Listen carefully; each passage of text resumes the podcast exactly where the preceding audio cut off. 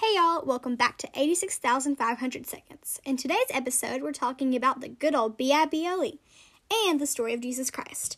So, without further ado, let's jump right on into it. We all know the story of Jesus. We all know he's the Messiah. He's the human version of God. He's a miracle worker. He's like absolutely perfect in every single way. We know that he was born in a manger. We know he died on a cross. We know these things. But there's many things we don't know. For instance, he was born. We've got the three messiahs that come up and they're like, okay, even though you're a baby, we're going to give you these super precious gifts because you're the Messiah. You're here to save us. And you don't even know it yet. Then it skips ahead like 14 years later when he is in his first act of God that's recorded in the Bible. And what happened during those 14 years? How, like, did his mom get on to him? Jesus, don't do that. I mean, he's perfect. So, was he this perfect child? And what about when Mary had her second baby? Oh, little Timmy, why can't you be more like Jesus? You know that had to have been a hard act to follow. So, he's there, he's born, he's already praised, and he's a couple hours old. And 14 years later, we have no idea what happened during those 14 years, but we know 14 years later, he ditches his parents, goes to church, and starts preaching the word. And his parents aren't even mad that he ditched them. It's crazy. So, we've got that. He ditches his parents. Mind blowing. They don't even ground him.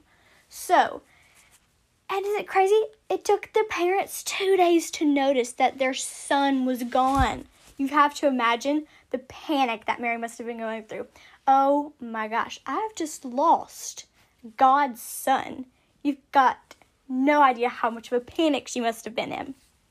So, we've got that the crazy first act of Jesus that's recorded. Then he goes on and starts walking on water, making bread and fish out of nothing, keeps multiplying out of nowhere. He is raising people from the dead. He's curing people of diseases. He is making wine, he's making water turn into wine. You've got all these crazy, crazy things that he's doing, these crazy miracles he's producing. And it's like, oh, Jesus, yeah, he's perfect, whatever. And we don't even take into consideration how many wonderful things he's done, how he's impacted our lives. It's crazy. But then he's 14 and we've got his first act that was recorded in the Bible.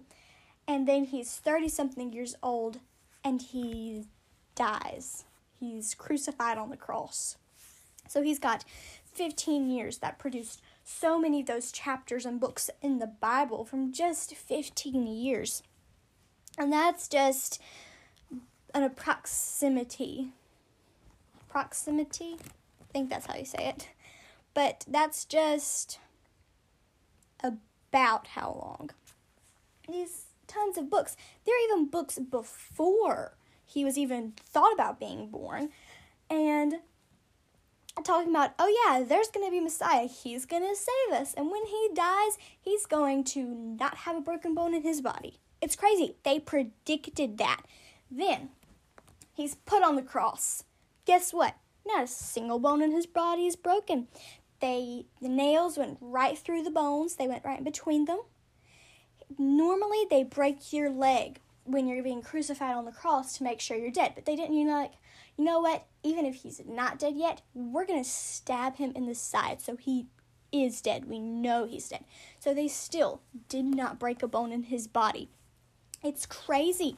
Still, on and on and on, we are told he is the Messiah, he is perfect, but we don't take into consideration the crazy, amazing things that he's done for us and the crazy, amazing journeys of his life. No joke, his life is like a reality show. It could be on TV, reality TV, and it would have like so many views and have so many awesome reviews. It'd be the greatest lifetime movie ever. It's crazy how dramatic and intense the Bible is. And that leads me to my next point the good old B-I-B-L-E. So let's get on right into that. So, the good old B-I-B-L-E. I got this idea from our Wednesday night group tonight. I had no idea what I was going to talk about, and then I heard this and I knew I needed to talk about it. So, the Bible. How many people have actually picked up your Bible this week and read it? I know I haven't. I haven't picked up my Bible every single day and opened to Proverbs or Acts or First Corinthians or Genesis even. I haven't opened up to anything. I haven't read anything in the Bible this week. I haven't opened it up. I haven't even looked at it really. I was sitting on my nightstand and just sat there really. didn't do anything. I didn't apply it to my life. And so, some questions we can ask ourselves. One, I've already asked you Have you read the Bible this week? Have you even opened it up? Number two, does the Bible apply to your life? Number three, on a scale of 1 to 10, what would you rank the Bible in terms of you understanding it and applying it to your life? Number four, oh, my breath's caught up. Number four, what, when you're reading the Bible, do you understand it? Do you? Do you know what it's even talking about? Number five, when what is your reason for actually reading the Bible? What's a good reason for reading it? Number six, what's a reason for not reading the Bible? I can answer five and six for you right now. A good reason for reading the Bible is it's God's word. He trusts us enough to give us His word, so the least we can do is read it. There's one for number five. For number six, I've got multiple. We've got there's not enough time. I don't understand it. It doesn't apply to me. How can I put that in my life? Oh, but I need to do this. There's so many more I can name. Those are just a couple. So, sorry.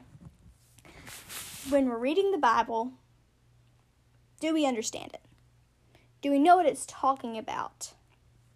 Most of the time, I don't. That's why I go to my phone a lot of the times and search scriptures that I'm confused on if I'm reading the Bible.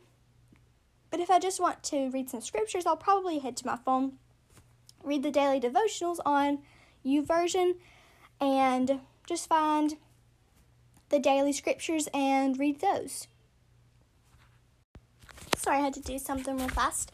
Now, some more about the Bible. How can we make the Bible apply to our life? How can we put it in there and make it mean something? First of all, we got to read it. We if you saw somebody burning a Bible, are you going to jump in and grab that Bible? Or are you go if somebody is standing on a Bible, are you going to tell them to get off? If somebody's talking bad about the Bible, are you going to tell them to stop? Sorry. Oh. When we would die for the Bible, yet we don't know anything about the Bible. I didn't know today how many books are in the Bible. I don't know how many were in the Old Testament or how many were in the New Testament, just so you know. There's 66 books in the Bible. 39 in the Old Testament, 27 in the New Testament. I thought that was a really cool fact that he just plopped out of nowhere. I'm like, holy cow, how did he do that? But he did, so that was really cool. And it's crazy. We don't know pretty much anything about the Bible. I know I don't. Yet we're willing to die for it. We're willing to die some, for something we don't even know anything about. It's crazy. So, how can we apply it to our life? How can we learn to know it? We've got to read it. If you don't understand it, look up the scriptures.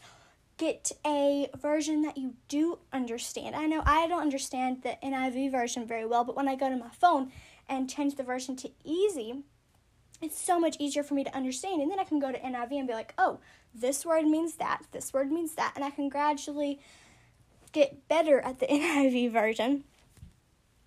So you just got to read it. You got to, when you're applying it to your life, WWJD, what would Jesus do? Obviously, we can't always do what Jesus would do. For example, if someone's sick, Jesus would probably heal them. We can go, put my hand on your hand, and you shalleth be as healeth. We can't do that. We don't have that power within us. But we can encourage them and say, listen, you just got to pray to God. We'll be praying for you. We will, the power of prayer will get you through this. We will work through this together. We will we'll be there for you. It's the confidence in God, it's the praying to God, it's the trusting God and showing people that you do that. And so maybe, just maybe, they will too. That's applying it to your life. It's not going out and walking on water and saving lives physically, it's saving lives spiritually.